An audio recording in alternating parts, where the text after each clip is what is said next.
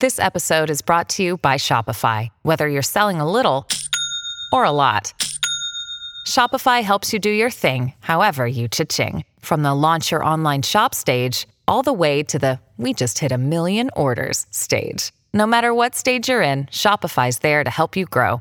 Sign up for a $1 per month trial period at shopify.com slash special offer, all lowercase. That's shopify.com slash special offer. What does motion sound like? With Kizik hands free shoes, it sounds a little something like this.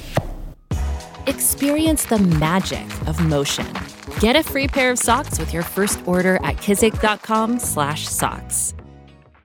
Congratulations, Jim Jordan, on becoming the next Speaker of the House. well, I mean, at least in Donald Trump's eyes. What's up? This is Mark Kaye Saves the Republican. The announcement was made yesterday on Truth Social. Uh, hold on, I have it. Let me pull it up right here. Donald J. Trump on Truth Social wrote, Congr- Congressman Jim Jordan has been a star long before making his very successful journey to Washington, D.C., representing Ohio's 4th Congressional District. Respected by all, he is now chairman of the House Judiciary Committee. As president, I had the honor of presenting Jim with our country's highest civilian award, the Presidential Medal of Freedom. So much as I think goes into sports and stuff like that.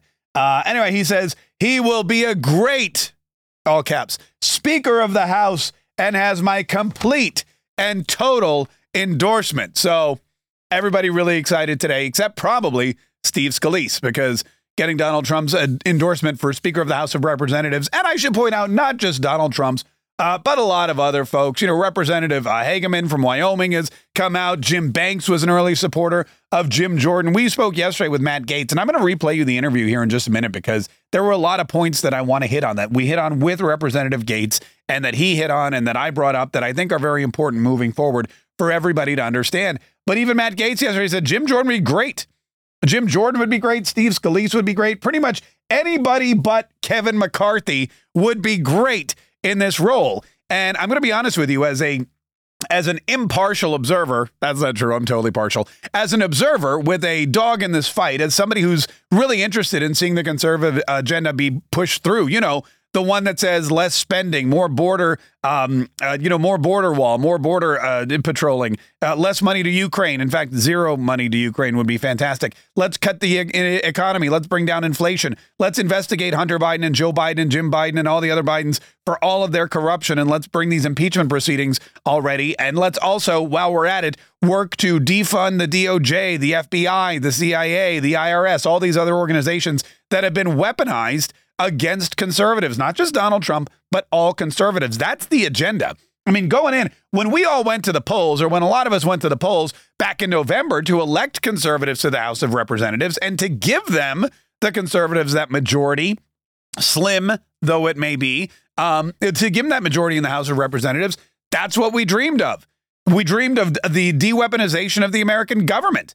We dreamed of getting rid of the two tier justice system, uh, impeachment articles for Joe Biden, impeachment articles for Merrick Garland, for Alejandro Mayorkas, for Christopher Wray. There's none of that has happened yet. And hopefully, with somebody like a Jim Jordan charge, we can expedite all of that. Not to mention saving a bunch of money and cutting inflation and uh, and making sure that going into the next election cycle, uh, we're start slowly but surely starting to get Washington D.C. back to a place of honor and um, and and work and representing the people and not the special interest. Speaking of the special interest, I want you to know there's a fallacy going around too about Kevin McCarthy. The fallacy is, and my you know I, my good buddy Brian Kilmeade shared it on his show, and I just have to point out it's not true. It's 100% false. He said that because eight representatives voted against Kevin McCarthy and everyone else voted for Kevin McCarthy, that Kevin McCarthy has a 96% approval rating in the House of Representatives. And that's false. That's a lie. What he had was 96% of the votes. But votes and approval rating are very different. There's a lot of Republicans, there's a lot of conservatives who I surmise uh, did not vote for Kevin McCarthy. They did not vote for him. I'm sorry. There's a lot of Republicans I surmise who did not like Kevin McCarthy or support Kevin McCarthy and were seeking a change, but I surmise they voted in favor of Kevin McCarthy because why would you need more people getting blood on their hands when you clearly already had the votes to get the job done? And this is something I asked Matt Gaetz, and like I said, I'll play you that interview here in just a minute if you missed it, because I think it was it was one of the better interviews. And there's a lot of information to discern about what's going on really in Washington D.C. Uh, how many people are beholden to special interests? Why that's a horrible system, and why getting rid of all lobbying money, as well as because it's twofold. It's not just the lobbying money. It's not just the people coming in and saying, hey, we're going to cut you a big fat check. You're going to get elected, and then you're just going to do whatever we tell you to do. We'll send you an email every week, and we'll say, here's how you're voting on all of these issues. And if the phone rings back home, just put it on ignore. Let it go to voicemail. You know, have an assistant call those people back and appease them because you don't work for them. You don't work for the district that we elected you in. You work for us. That's just a formality. You know, that's the first part. That's the first problem with Washington, D.C. The second part is all of these representatives getting rich on these stock trades. Nancy Pelosi, Pelosi, excuse me, excuse me, I had something, I had something in my.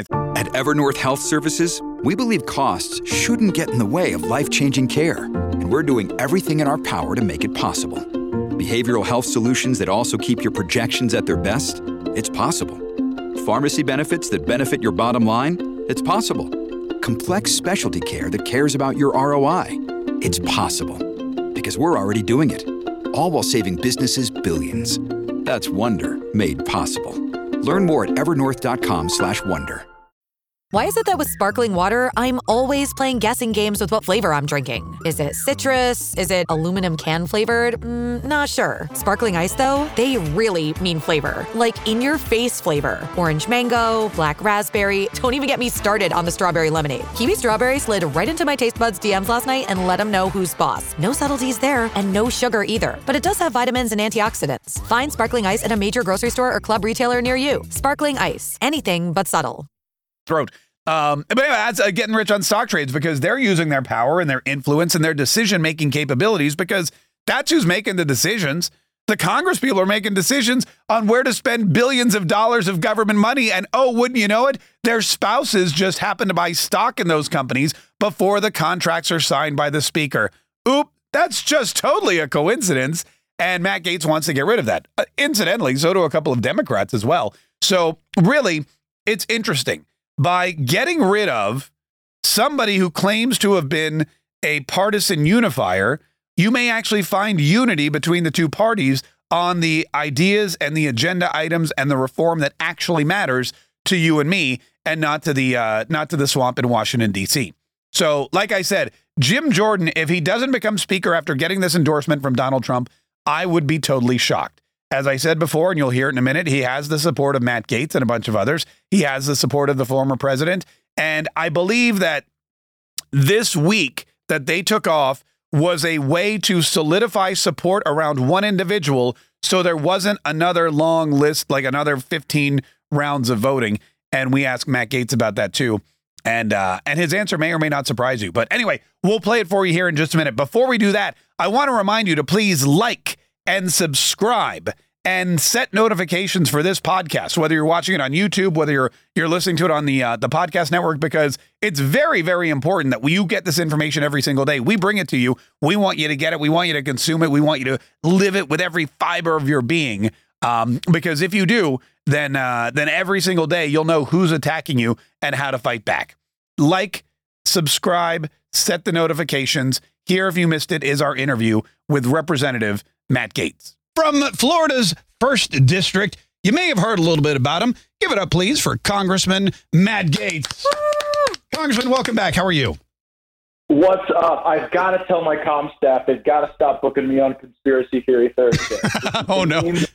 are too easy. But I, thanks for having me, brother. Yeah, no, but hey, listen, man, thanks so much for. I know you've been busy.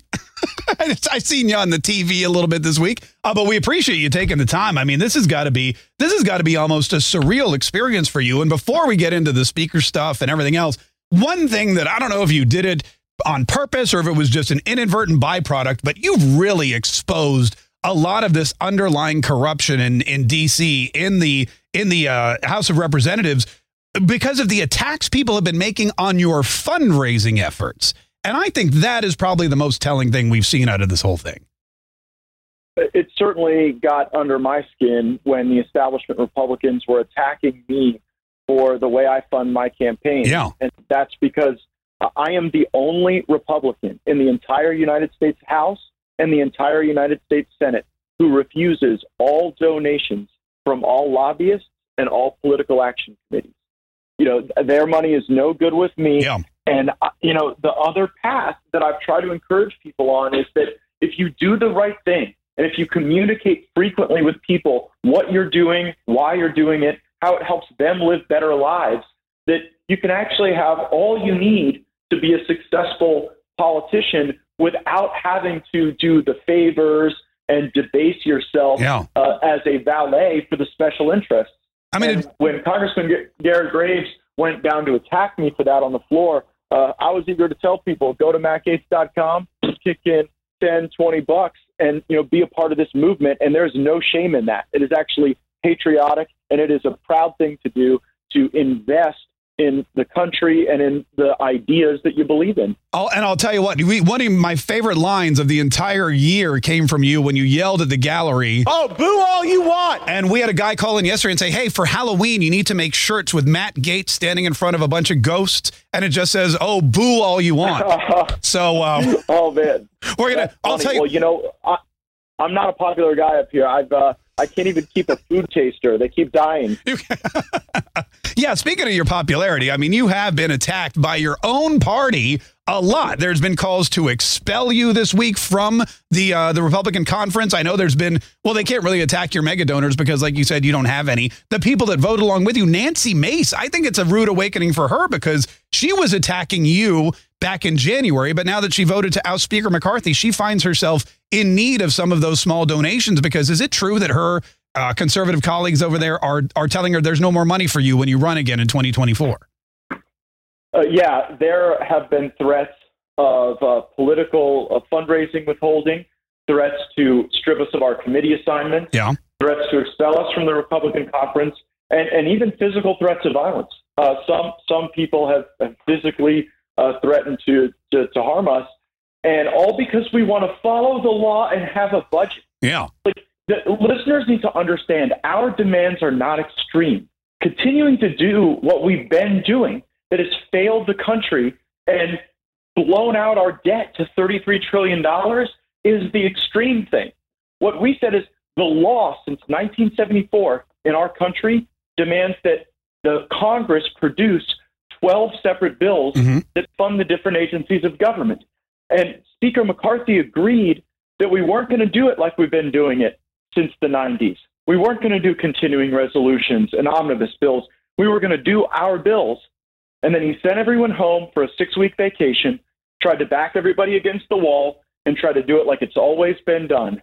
And the fact that we want a budget and we want a process that allows open amendments and downward pressure on spending does not make us extreme. And actually, I think it will bring in more independents and even Yeah. reasonably minded Democrats who realize like you can't run $2 trillion annual deficits atop a $33 trillion debt and not ultimately affect the price of goods, the price of energy, the price of debt. I mean, 99% of America's counties would not allow an American earning the average income in that county to buy a home. Yeah. That, that is a failure, and, and the debt drives that. And the spending is out of control. And I think another thing that's really eye opening for people, and sure, there may have been initial shock when this thing happened. There may have been a lot of people who thought it wasn't going to happen. Uh, I know, you know, poor Patrick McHenry almost broke his wrist slamming that gavel down. But uh, I think another thing that people realize is that, hey, Kevin McCarthy, for as tough as he played it or tried to play it with Joe Biden, actually did a lot of wheeling and dealing and negotiating because the first thing Joe Biden said was, I'm a little I'm a little concerned about funding for Ukraine because I had a deal with Kevin McCarthy that it was going to continue to get funded. And I think that's something that most Americans don't want anymore. Not only is it something that most Americans don't want anymore, it's something that most House Republicans don't want anymore. Yeah. Uh, My colleague Marjorie Taylor Greene crowbarred 300 million for Ukraine out of the defense appropriations budget and demanded a, a, a single vote on that question. And 101 Republicans voted for it, and 117 Republicans voted against it. So the Republican Party should not be advancing more Ukraine money. Even the lagging indicator that is the United States Congress uh, did not, uh, you know, does not support that anymore. Uh, were there other because I had, you know, because there's eight of you, and that was enough to oust the speaker. Is there another group of individuals? Did you know going into this, hey, we have the votes, nobody else needs sacrifice themselves? Because I feel like there's probably others, other conservative Republicans in there that would have liked to have voted, but maybe if it weren't necessary, they wouldn't put themselves at risk. Do you feel that the support to oust the speaker, even though there were eight votes from Republicans, was stronger? You know, Mark, that's why that's why you're a great interview man. uh, I've done like ten interviews, and no one's asked me that question and it, it, it is such a good question. Well, thank you. The answer is is yes.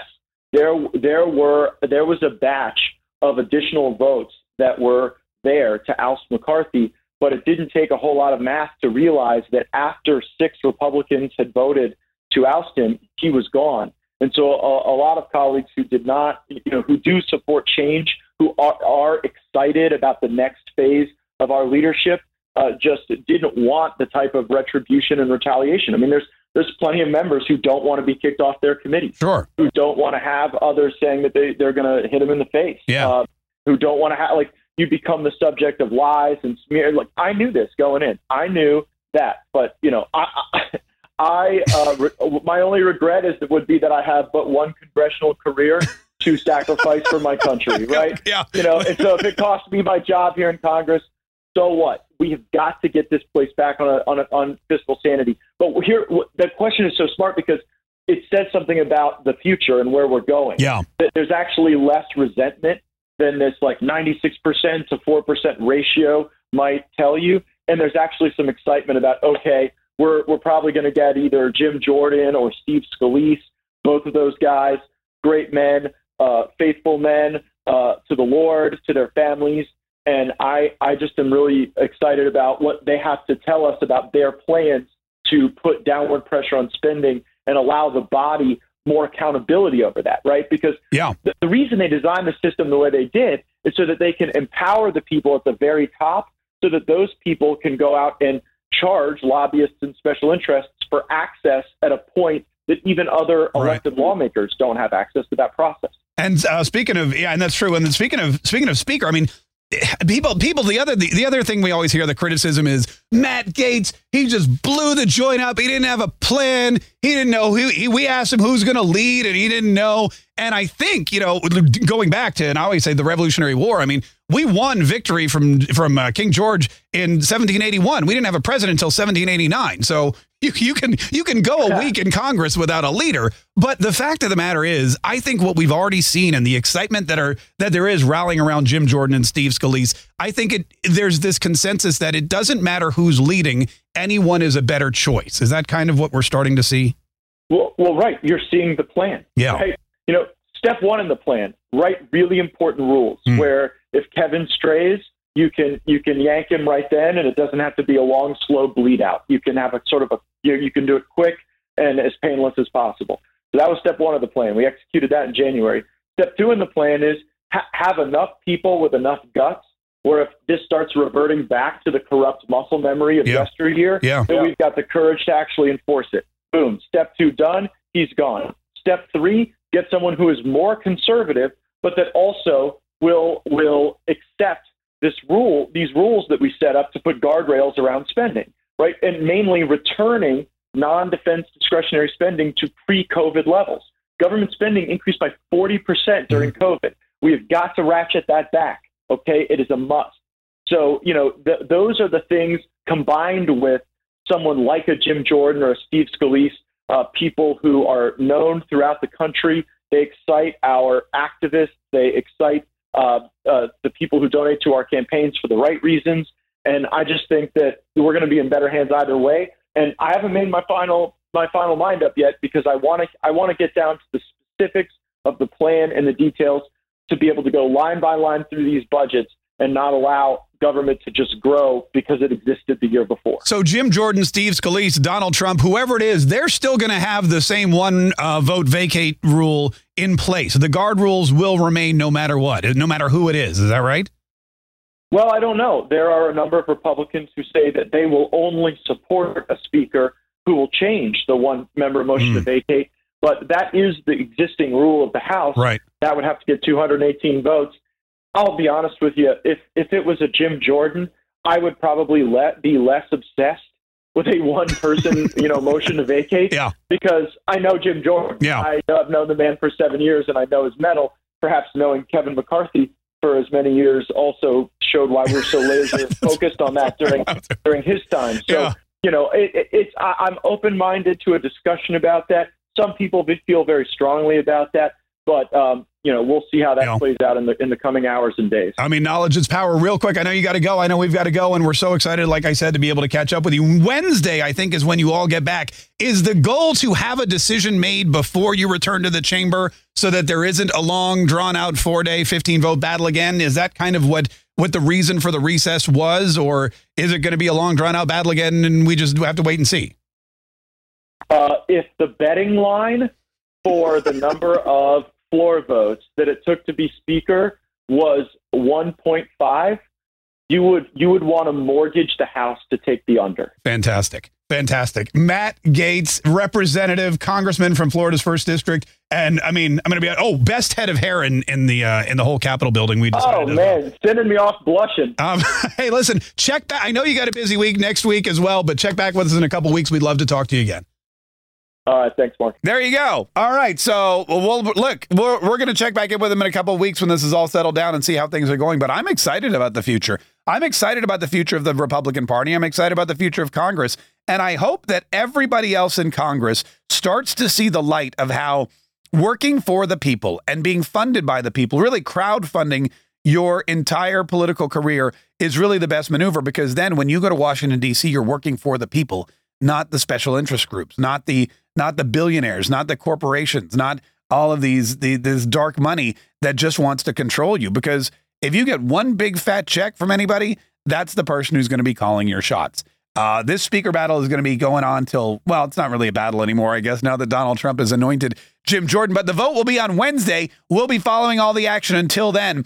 Thank you. Uh, don't forget, subscribe, like, uh, set your notifications, share this content with everybody you know, because the more people that know, the more we can grow, and the easier it will be for all of us to save the Republic.